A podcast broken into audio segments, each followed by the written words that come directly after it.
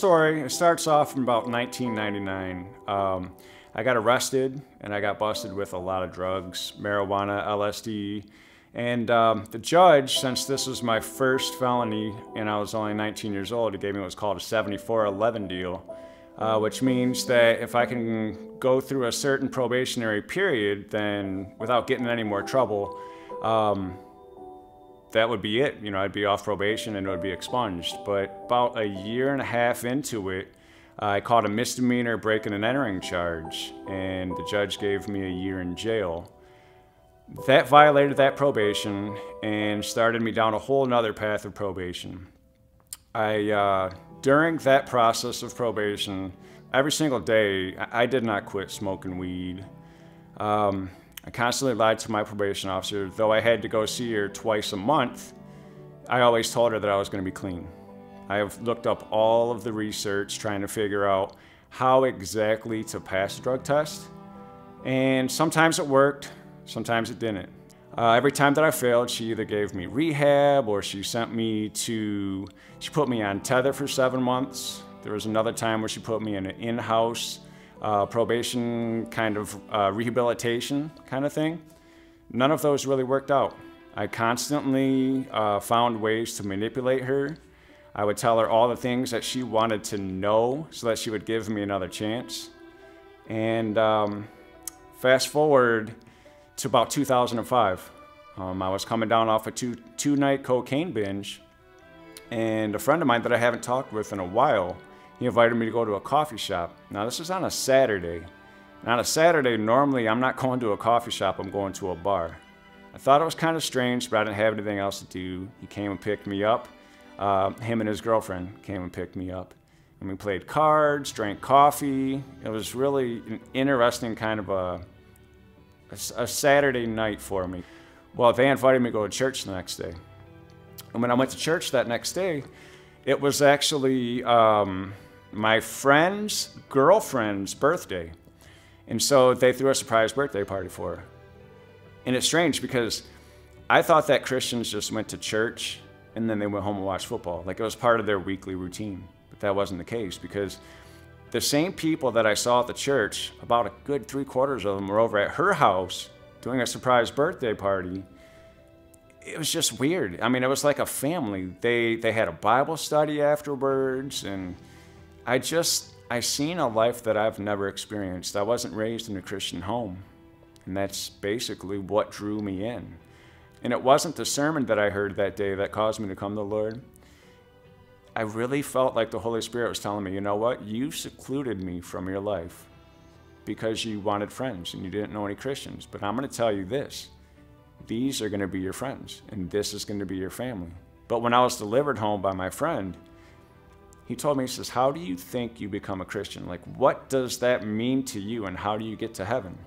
He says, Well, if I'm good, I go to heaven. If I'm bad, I go to hell. I mean, that's what I thought. And that's when he explained to me Ephesians, the scripture in Ephesians that says, By grace through faith you have been saved, not of works. It's the gift of God, lest any man should boast. It gave me something to think about. He says, Malcolm, you can't you can't do anything good enough to get you into heaven. As I walked up to my door that night, I knew it was on the other side. I knew on my table I probably had some, you know, roaches in the ashtray. I had empty beer bottles everywhere. but I had no idea what was on the life ahead of me.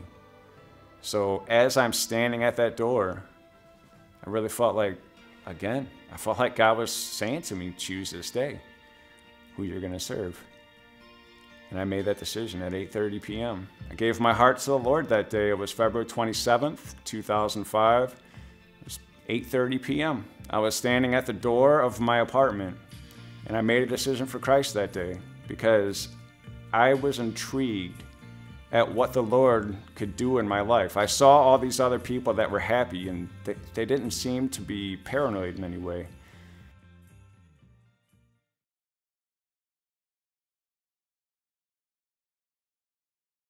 What's up, Metro? Hey, I'm Pastor Kevin, one of the staff pastors here, and it is awesome to be with you today at both of our locations. Uh, listen, I have a quick question for you before we jump in. Um, has anyone here ever experienced bad traffic, like traffic jams, right? Come on, it's church. Be a little active. Come on, come on. Yeah, we've all been there. Yeah, you have a driver's license. You have been in traffic jam.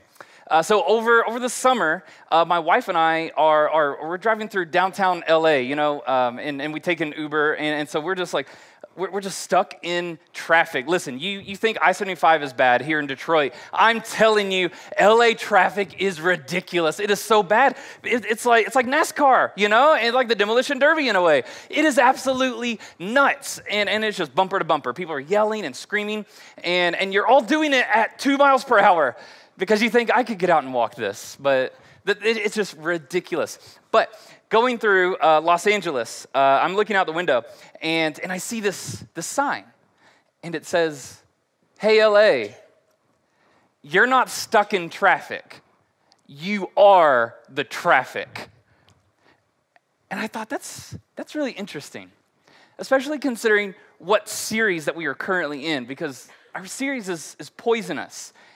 And, and really, really, the, the gist behind poisonous is that we all have poison within us. That the problems aren't somewhere else, the problems aren't with someone else, the problem is actually with us. You are the traffic. I am the traffic. We are traffic. We are collectively the problem.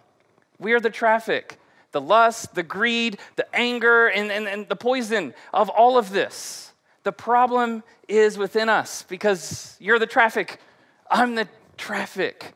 And so I want to talk today about the deadly poison of compromise. I want to talk about compromise and the baby steps, more or less, that we take when it comes to compromise. Because for, for so many of you, you do not wake up one day and your life is magically upside down. That, that's not actually how life goes. No, we take these little baby steps toward destruction, and, and it's compounded with these tiny, seemingly small decisions that we make day in and day out, every single day. And so I want to talk to you about compromise. But before we really dive in, I really want, I, re- I really want to invite God's Spirit to, to be with us tonight. And so we're a church, so we pray. And, and I, want to, I just want to pray that God would speak to us and, and that you would get it out of your mind that the person next to you needs to hear it, and more about that, that you need to, to resonate with this, and that God will speak to you through this. So let's pray real quick. Father, we come before you and, and we thank you that we are able to gather here today. I pray that you would just speak to us, that you would humble our hearts, we could examine our own hearts and that distractions would cease and you would speak to us in a very real way because you have gathered us here for a reason. Everyone here today is here for a reason. So, Lord, I just ask for you to speak to us in Jesus' name. Everyone said, Amen. Amen. Okay, so uh, there is this, this uh, deadly poison called compromise, and there is a great story in the Bible about a guy named David. You may have heard about him, you may not have. Um, but here we find him, he is King David. And so, David, at this point in his life, it's well after his encounter with Goliath, if that tells you what David we're talking about. It's well after his encounter with Goliath. But this story really shows us the, the deadly compromises and, and the terrible decisions that David makes, just one after another, after another, after another, to the point that, that it really destroys his life in so many ways. And so David, he screwed up in, in such big ways throughout this story. And David finds himself in the wrong place at the wrong time. So let's check this out because our story begins in, in 2 samuel chapter 11 and i know i know what you're thinking. Wow like 2 samuel. It must have been so good the first time they gave him a second book. I know it's dumb. I'm just trying stuff y'all. Like come on. I, I get it. 2 samuel chapter 11 verse 1 says in the spring of the year the time when kings go out to battle david sent joab and his servants with him, and all of Israel. And they ravaged the Ammonites and besieged Rabbah, but David remained in Jerusalem. So, so, so go with me for just a second. Just, just, David had a call to go in the spring where the kings go. But what does it say? What does it say? It says David sent who? Who? Joab. Joab. You're allowed to talk in church when it's appropriate. You're allowed to talk. He sent Joab. And then, not only did he do that, he sent his servants. But wait for it. He then sent all of Israel. But he stayed home. Really? Really, David? You see, the, the, funny thing about, about compromise is that you usually don't compromise your convictions when you have an audience. You usually go to a hiding place where you are accountable to nobody when you choose to compromise. And so starts David's baby steps, we'll call it. Just these, just these micro decisions in the wrong direction over and over and over. And so, and so baby step number one, go, go with me here. Baby step number one is being where you're not supposed to be. Now, listen, it wasn't wrong for David to be home in and of itself. Like just being home, that's, that's not a bad thing. But the reality is, what made it bad is that he was supposed to be somewhere else. For, for instance, I wanna, I wanna kind of contextualize this a little bit. We have a president who sits in the Oval Office and he orders uh, uh, the, the military from the Oval Office or Twitter. I mean, come on. Uh, but, but he does not, I know, right? But, but he does not go out and lead on the front lines, right? Well, at this point in this culture, at this time, it was customary for kings to lead the charge. So, galloping horse, you know, the big sword, you know, like the face paint, I imagine, you know, and just like, wah, you know, like, like you're leading the charge because that's how you led back then. But, but listen, David sent Joab. He sent Joab. He sent someone else. And then he sent the servants. And then he sent all of Israel. And David remained home. He stayed home. He's where he's not supposed to be. You may not be doing something, you may not be doing the wrong thing, but you're definitely not doing the right thing. We've, we've kind of been there. He simply wasn't in the right place. And, and years ago in, in high school, uh, a friend of mine and, and I, we're, we're hanging out, and I knew he wasn't like the greatest person in the world, uh, you know, we're like 14 years old and he like smokes two packs a day and, and everything and, and dips and when it's Kentucky. So, and, and so I knew he wasn't the greatest influence, but I had a pretty strong moral, you know, fiber. And I just was like, no, I'm good, man. Um, but anyway, so, so, so Seth and I are riding a four wheeler around and, and, you know, it's the hills of Kentucky. And, and so we come up on this house and, and he pulls over he, he pulls over and he's like, hey, I'm to go see uh, if they're home. I got to grab something. So I was like, okay. And, and this is the early 2000s. And so I didn't have a phone to look at. So I just like watched Seth because that's what you, believe or not, guys, that's what you did before cell phones. Uh, and so I'm just watching Seth. So Seth walks up all the way to this house and he knocks and he knocks and he knocks. He waits like 60 seconds. And I'm just kind of like watching him, bored out of my mind, sitting on the four wheeler. And then all of a sudden I notice if this is the door, Seth just kind of keeps looking down, looking down, looking down. And finally, he grabs something and he takes off running the other direction. And, and, he's running toward me now. And I'm like, what's he doing? And I'm like, what does he have? A weed? Oh, he has weed. He stole a marijuana plant from that person's front yard.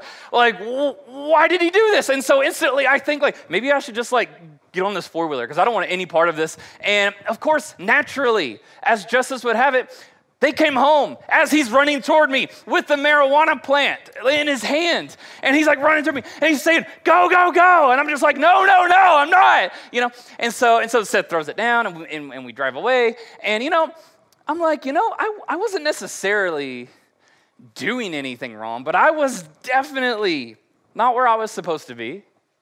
And, you know, if we're honest, I think so many of us, we know what that's like. We know exactly what that's, what, what that's like. Because so many of us, we surround ourselves with the wrong people, we surround ourselves with the wrong voices, and we listen to them.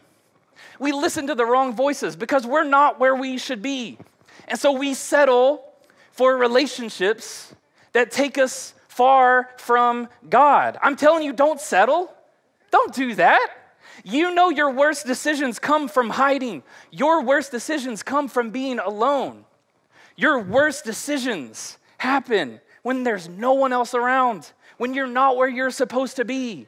This is why church matters. This is why a place like this matters. You coming here, this matters where you're surrounded by people who want what's best for you. Because God wants you here with everyone, not somewhere else, by yourself, or with the wrong people, settling for the wrong friends. So David is alone. But check out what he does. Check this out. Because, because David does, what he does next is just another huge compromise. Um, baby step number two doing what you're not supposed to be doing. Um, anyone, anyone in here, uh, you ever know, like, you've been in that position, you're doing something you shouldn't have been, you made a decision you shouldn't have made, or worse, you know what you're about to do is wrong and you just, ah, screw it, and you do it anyway. And, and like, like we've been there, right? I'm the only one. Okay, okay, that's fine. Thank you, thank you. We, we, we've been there. So, so here's, the, here's, what I'm want, here's what I want to get at. David sent Joab and his army and all of Israel to do something that God gave him to do because David didn't want to do it. Like, that's ridiculous. It's, it's true of us because it's true of us. The moment you open your computer and you know you're going somewhere that you have no business going down. The moment that you think I can just, I, I can steal just a few extra dollars, make some extra money in my pocket. Or, or you lie to get ahead so it makes someone else look bad. You compromise. You compromise. And you know this is not what you should be doing. Compromise. Listen, it's a baby step in the wrong direction again and again and again. It starts small though. It starts small. And so and, and so and so the devil tells you it's not a big deal. It's just a small thing. It's just a small thing. No one else is around. Not sure if you know this or not, but but God has a very distinct call for you. For you, for your life. But if you're not careful, and if you are not intentional about the call that God has for you, you will compromise it. You'll even expect someone else to do it, like David does. But God didn't call someone else. He called you to be great. He called you to do what you're supposed to do because He gave you those gifts. He gave you those abilities. He gave you those passions. He gave you the passion to do this, not someone else. Are you awake with me this morning? Evening, whatever. But you're with me. Maybe, just maybe, it's because you know, when you think of this calling from God, maybe it's just intimidating. Maybe it's, it's just too much for you to think about. Maybe you just think, yeah, someone else should do it because I'm it's too large for me. Listen to me. If the calling on your life doesn't intimidate you, it's probably insulting to God. God expects big things out of you. He's a big God. He created you for big things. You're made for big things, so don't waste it. Don't compromise it. Don't give it away to someone else. And listen, I get it. It's, it is so intimidating to step out and try something new because what if you look dumb? What if you're not an instant 10 at it? What if you're not instantly great at what you want to try? What if you fail? What if people are around? Listen, I'm there with you. I'm with you. I'm telling you right now. I get I get anxious over nothing. I I do. I know the Bible says, be anxious about nothing, and you're sitting there thinking some pastor you are. Listen, I'm a human. I'm allowed to be human. I get anxious sometimes over silly things. I get intimidated easily over silly things. I lose my confidence even though I shouldn't. And I know what you're thinking. Like, Pastor Kevin, what are you talking about? You wear your confidence as well as you wear those skinny jeans. Thank you. Number one, I'm married. But number two, it, it is true though. Like, like, like, I do lose my confidence so easily. It's so stupid. Because, because instead of looking at the big God that gave me the call, I look at the small problems that I have in my life. It's so stupid. Moving up to Michigan a few months ago to be a pastor, you want to talk about intimidating. I mean, I think of all the other pastors that have been here and, and have taken this stage. And it's scary and it's intimidating. But listen, I'm telling you, I know the call God gave me. And so I'm gonna, I'm, I'm gonna have tunnel vision and I'm gonna look at God and see what He is calling me to do next. I will put distractions aside and I will focus on what God is doing in my life. I refuse to be intimidated, even though I feel like a failure sometimes. Even though I think Metro should have gotten someone else. Even though these ridiculous things come to mind. But listen, I choose to believe in God more than my inabilities. I choose to believe in God more than my insecurities and more than my weaknesses. But David sent Joab to do the job that God called David to do. And so, what happens to David? What happens to David? Well, verse 2, verse 2, it says, It happened late one afternoon when David arose from his couch and he was walking on the roof of the king's house that he saw from the roof a woman bathing, and the woman was very beautiful. The Bible's not boring. It's, that's interesting.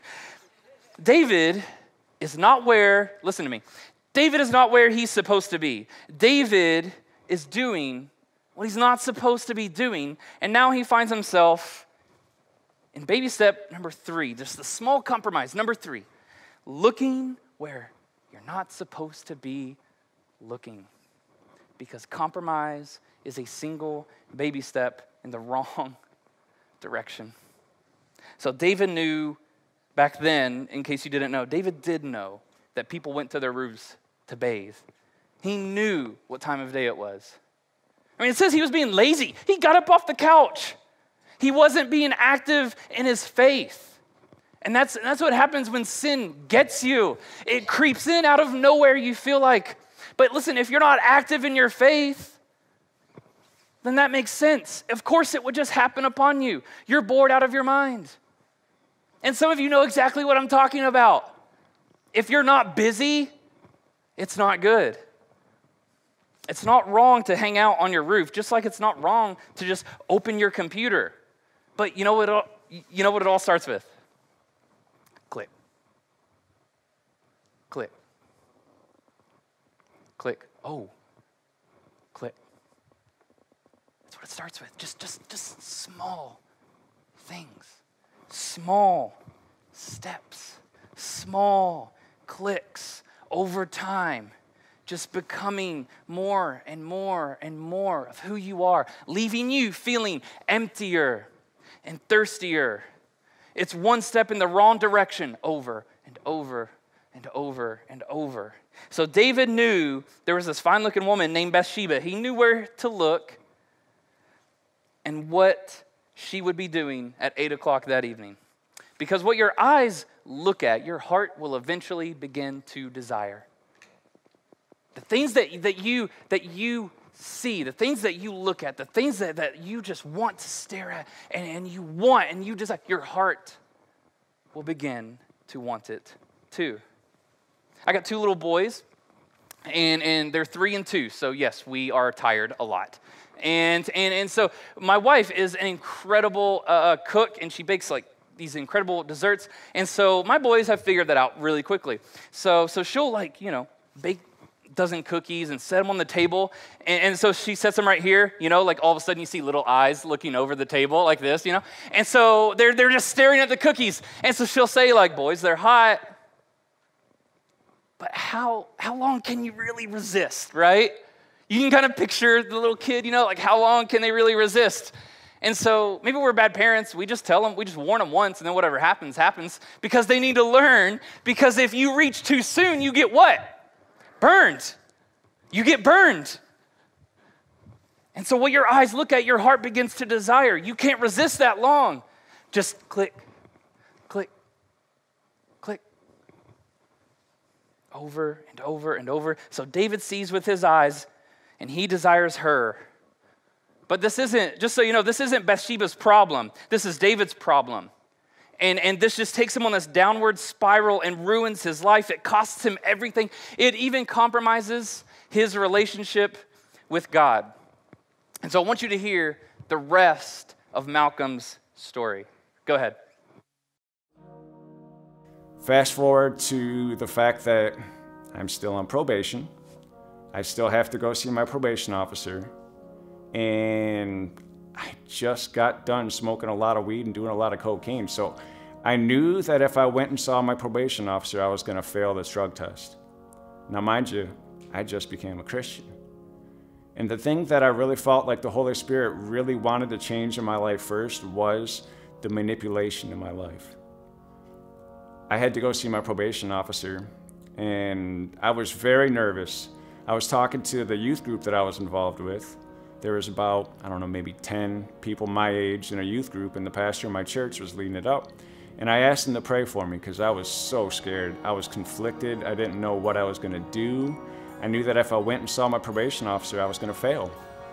And uh, the pastor told me that if I truly want to live a life of a Christian, then I need to get rid of the lying. I need to be honest and I need to own up for the mistakes that I do. And I need to trust God no matter what. Now, that was really hard considering that my whole life was revolved around drugs. And um, there was a lot of fear. You know, I'd love to say that everything was okay, that I went in there without conflict and faced my probation officer and, you know, there was no fear, but that's not the case. That, that morning, I actually went to a smoke shop and I bought some stuff called Ready Clean that was supposed to help me pass a drug test. And while I was taking a shower, I was just, I really felt like God was telling me, Do you really trust me? And it was weird because I really feel as though, like, this was a weird feeling for me because I'm a new believer. I never really had that conviction about to tell a lie. And so I, I just told God that day, I says, you know what? No, I do trust you. No matter what it takes, I'm going to trust you. So I went and saw my probation officer with this confidence that the Lord is with me. Um, and she asked me, Are you going to be clean today? She asked me that question every week, and I would always lie to her and say, Of course I'm going to be clean. I didn't know. But this time I told her the truth, and I says, you know, I'm not sure if I'm gonna pass. She said, what do you mean you're not sure if you're gonna pass? I said, well, um, to be honest with you, two weeks ago, I was high on drugs. I've always been high. I've always lied to you, and now I've given my heart to the Lord. And I don't know what this is going to turn out to be, but I trust that no matter what happens in my life, I'm okay in God's hands. I have to trust and I have to turn my life over to the Lord. And the first aspect is I have to tell the truth. And she said, You know what? I'm really happy that you told me that, but that doesn't change the fact that if you fail your drug test, I have to give you the maximum sentence. I've given you every other option that I can. But I was still confident. I went down, I took my instant drug test, and when the guy told me that I had failed, my heart dropped. I was thinking to myself, what am, this has to be a lie. There's no way that I failed this. God told me to trust him. I know that he told me to trust him. So I, I begged the guy and he gave me a second drug test. That, uh, that failed as well. I had some decisions to make at that time. The probation officer gave me one week to, uh, to tie up all my affairs. She said, Malcolm, normally I would just put you in a holding cell and you would wait to be sentenced until we send your uh, urine to get properly tested. But she said, since you told me the truth, I really believe that, you know, maybe something's different. Maybe this Jesus thing that you're talking about is real. So she gave me an opportunity to go throughout the rest of the week and basically prepare to go to prison. She was going to have to max me out. I was facing four to 11 years in prison. And I was terrified. That entire week, I had so many different temptations. All the people that I had been talking to, especially my brother, who was saying, Hey, you know, this Jesus thing isn't real. That was their opportunity to laugh at me. And uh, so many people were asking me to party and to just have a great time and enjoy it while it lasts because, you know, I basically sacrificed my future. I'm going to prison for who knows how long. But the Holy Spirit gave me strength that week. I was very weak. I was scared. I was nervous. But every time I was offered to do drugs, I really felt comforted. I felt comforted that, that I'm doing something for the Lord. You know, I was grateful for the salvation that I received, and that was enough for me. And so I came to the point in my life where I was deciding if God wants to send me to prison, I don't know why He wants to send me to prison. But I realized that I did it to myself. And I wanted to start fresh. I wanted this life in Christ. And so I did. I, you know, I, I stayed clean no matter all the opportunities that I had. And when I went to see my probation officer that following Tuesday, um, I sat down in her office and I told her, I says, I know that you've given me all these opportunities and you wanted to see me change. I just want you to know that I really appreciate all the chances you've given me. But I'm at peace with what you have to do now, so don't feel bad about sending me to prison. She said, Are you done with your, you know, your rant? I said, Yeah, I'm done. She said, Okay, well, I have something that I need to share with you. She said, We sent your uh, urine out to get tested, and it came back negative.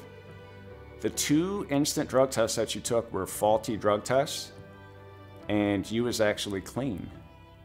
So you mean to tell me that entire week that you was, you know, tempted by your comfort zone, you know, because mind you, I've been doing drugs since I was 13 years old.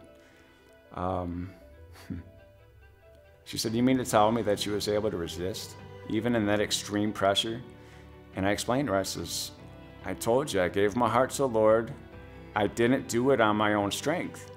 Every time I wanted to fall back into that lifestyle, I felt conviction.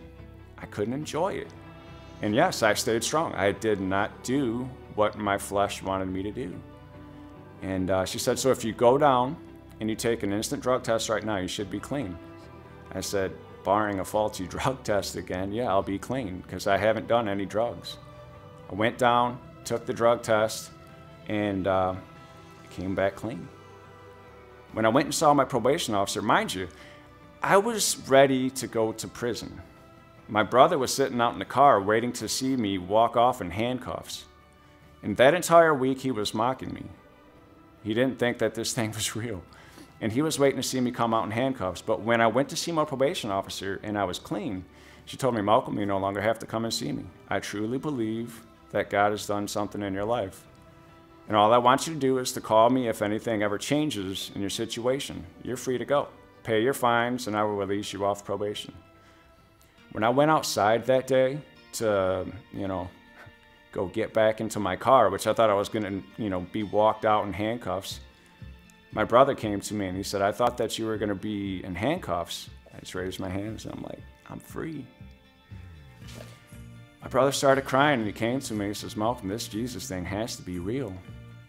Says, It is. My heart's changed, my life's changed. I was ready to go to prison and now I'm not. Now, I don't know if that was a miracle that God chose to do or if it really was just faulty drug test. But I guarantee you one thing the conviction of the Holy Spirit, the guidance of the Holy Spirit, that was real. And I made a choice. That choice was to either squander away the rest of that week of freedom that I had or to live true to what I committed to, to God. I stayed true to what God had put into my heart, and here I am today. It's been a gradual, step by step by step, my life has been improving. I'm now married, I have two kids, I'm a part of a wonderful family and a wonderful church. And God has given me the opportunity to teach um, young people. I teach teenagers um, in a way from a perspective of somebody who's been through it. And because of that, I'm able to give God glory through my life. I just, I just love the fact he said, you know, step by step by step. He's found a new life. Because listen, it's, it's all about these small, seemingly small steps that will absolutely change your life, that will absolutely wreck your life. Because what your eyes look at, your heart begins to desire. And see how easy it is to look in the wrong places. How easy it is to give your attention to things that actually don't matter. We look in the wrong places over and over and over. And so David is also looking in the wrong place. Uh, Bill Hybels once put it pretty bluntly. He said, There's something wrong with your character if opportunity controls your loyalty. So David sees Bathsheba and he calls for her and she comes to him and they sleep together. And it's, it's so much more than just a seemingly small one night stand.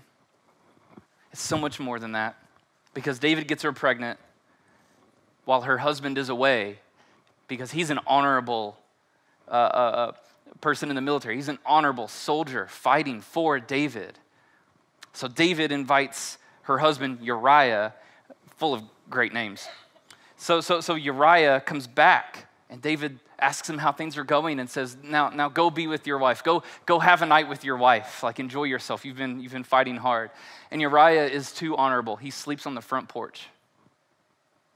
And so David thinks he can, he can try again. And so David does it again, except this time he gets Uriah drunk and says, Surely this time it'll work. Uriah, even though he is drunk, still has more honor than David.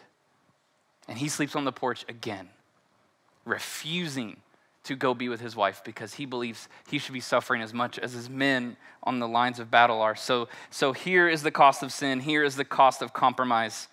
David sunk to committing cold blooded murder.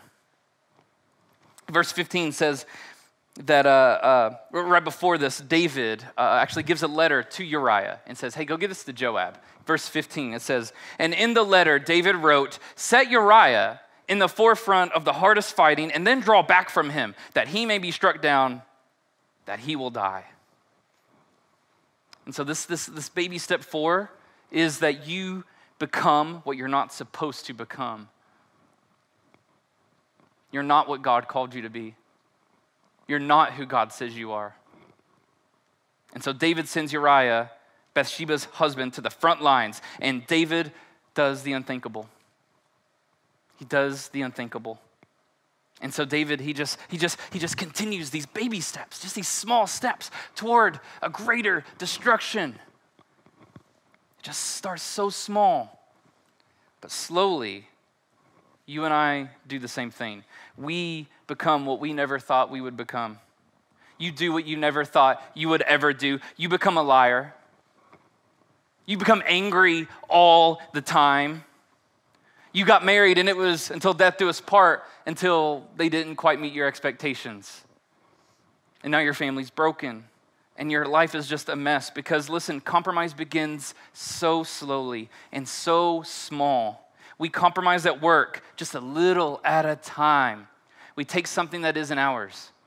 Well, they don't pay me enough to be here. I can take this. That's wrong. We cheat on our timesheet. It's just five minutes and everyone does it. That's wrong. That's a compromise. Don't, don't do that. Don't compromise. It's, it's the little, it's the little steps, it's the small compromises that we will end up doing the unthinkable that lead us to destruction. We compromise our marriages just a little at a time. So, no, maybe you're sitting here right now, and no, we haven't been to, on a date in over a month, or really this year. It's early yet. Oh, but we spent 25 minutes at the doctor's office together yesterday. Does that count as a date? No, no, it doesn't. But it's small things like that. You start to lose the spark. When you lose the spark, you lose the flame. When you lose the flame, you lose interest. When you lose interest, you know what happens next. You do the unthinkable. We compromise our relationship to our kids all the time. Listen, my oldest boy, Locke, it's a weird name, I don't care what you think. But my oldest boy, he has so much passion. He has so much energy. He's so zealous for life. He loves running around. He just loves being a three year old. But he, he, he has this curiosity, he has this sense that he wants to explore, and naturally, it leads him into all kinds of trouble. And so, you know, he gets in trouble. But listen, I compromise my relationship to my son if I just think it's easier just to yell at him. What are you doing? Stop doing that. How? That's, that's not okay. That's not right. Because if all I do is respond by yelling at him and telling him what he's doing wrong, he will lose all trust for me. We won't have a good relationship. He'll be afraid of his dad.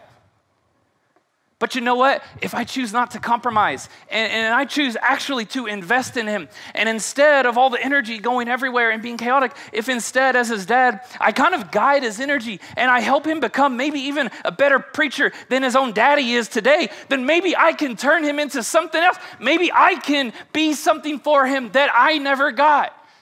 Maybe if I choose to do the hard work instead of being angry, instead of just yelling at him, maybe, maybe there's some influence I can have in his life. Because I don't want to teach him to respond with anger instead of compassion. I don't want to teach him to respond with frustration instead of grace, with annoyance instead of love. No, my son doesn't need a dictator, he needs a dad. That's what our kids need.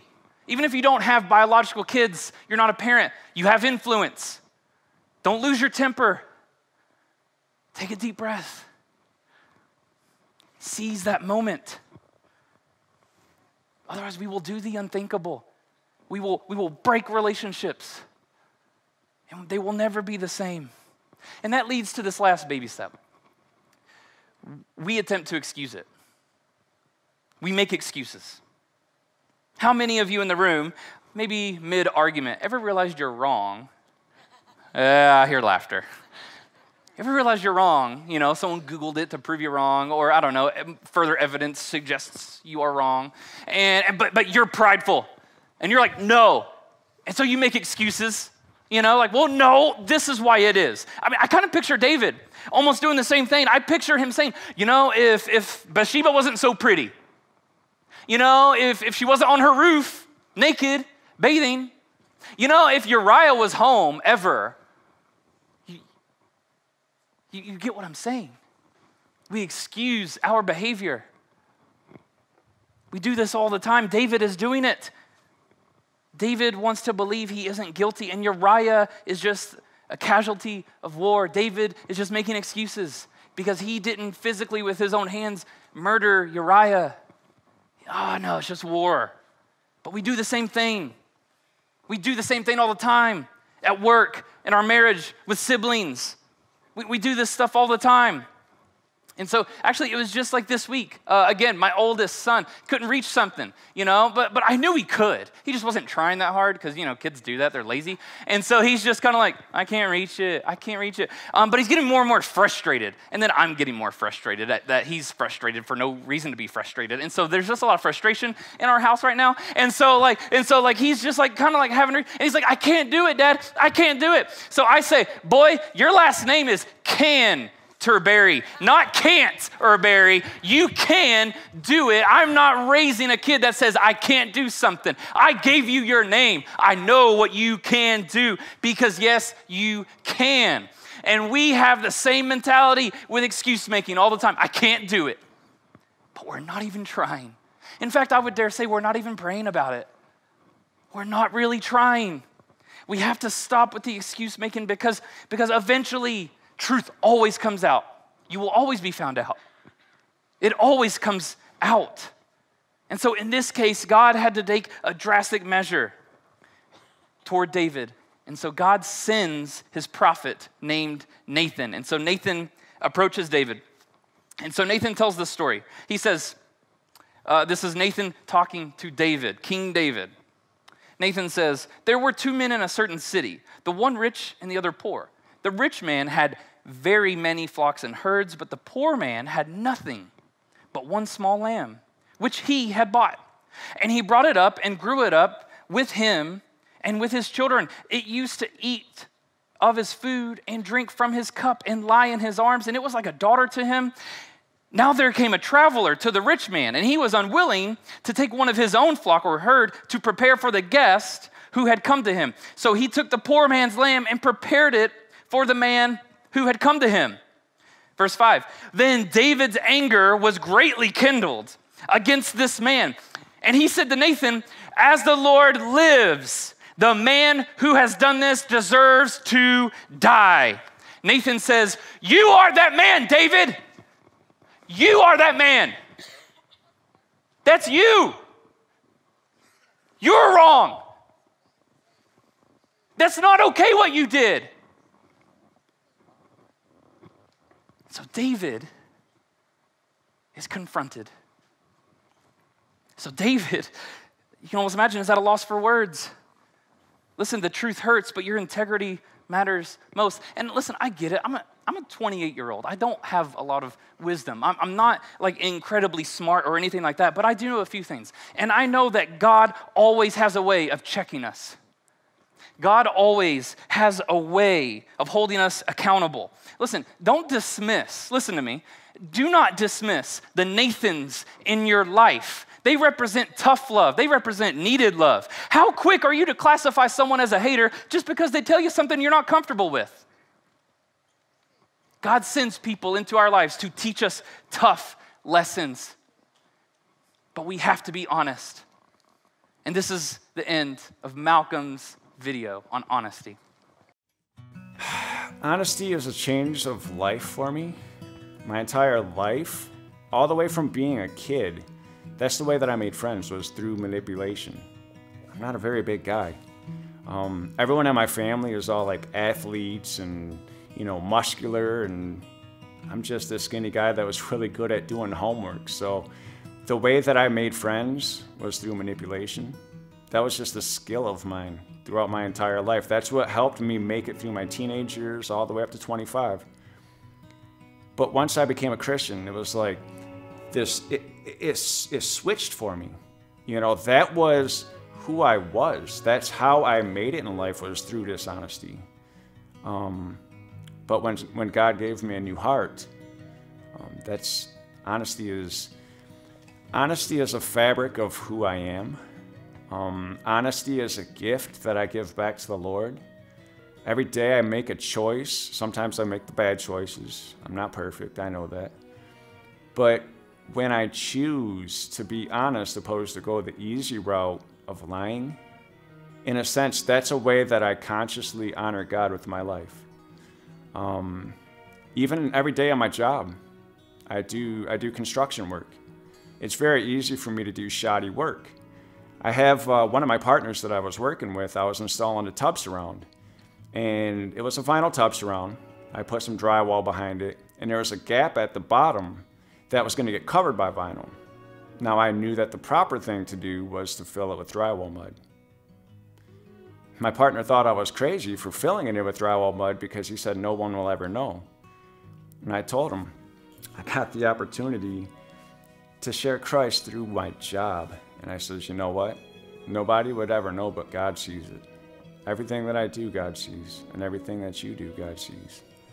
And I choose to honor him with my integrity because that's all that I have. That's the one thing that I can offer God as a gift. Because that's the, the dishonesty and the manipulation. That's what he removed from me. Those are my dirty rags.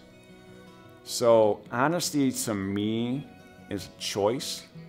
It's not an easy choice. It's a really hard choice, to be honest.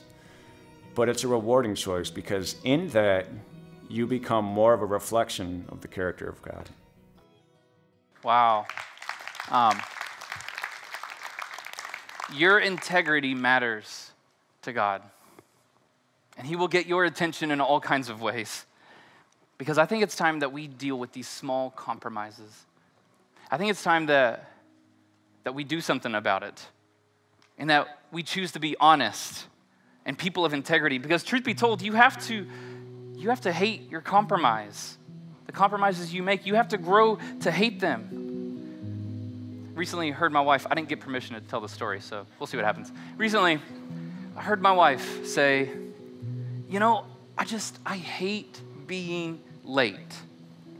Now, truth be told, I've never heard her say, I love being early, but that's beside the point because the thought of, I, I hate being late is, is powerful. So go with me here. Hatred for something can be used to make us better. But listen, listen, un- until you hate being late more than you love hitting snooze, don't expect your life to change. Are, are, you hearing me? Until you hate compromising more than the sin or the struggle itself, don't expect your life to change.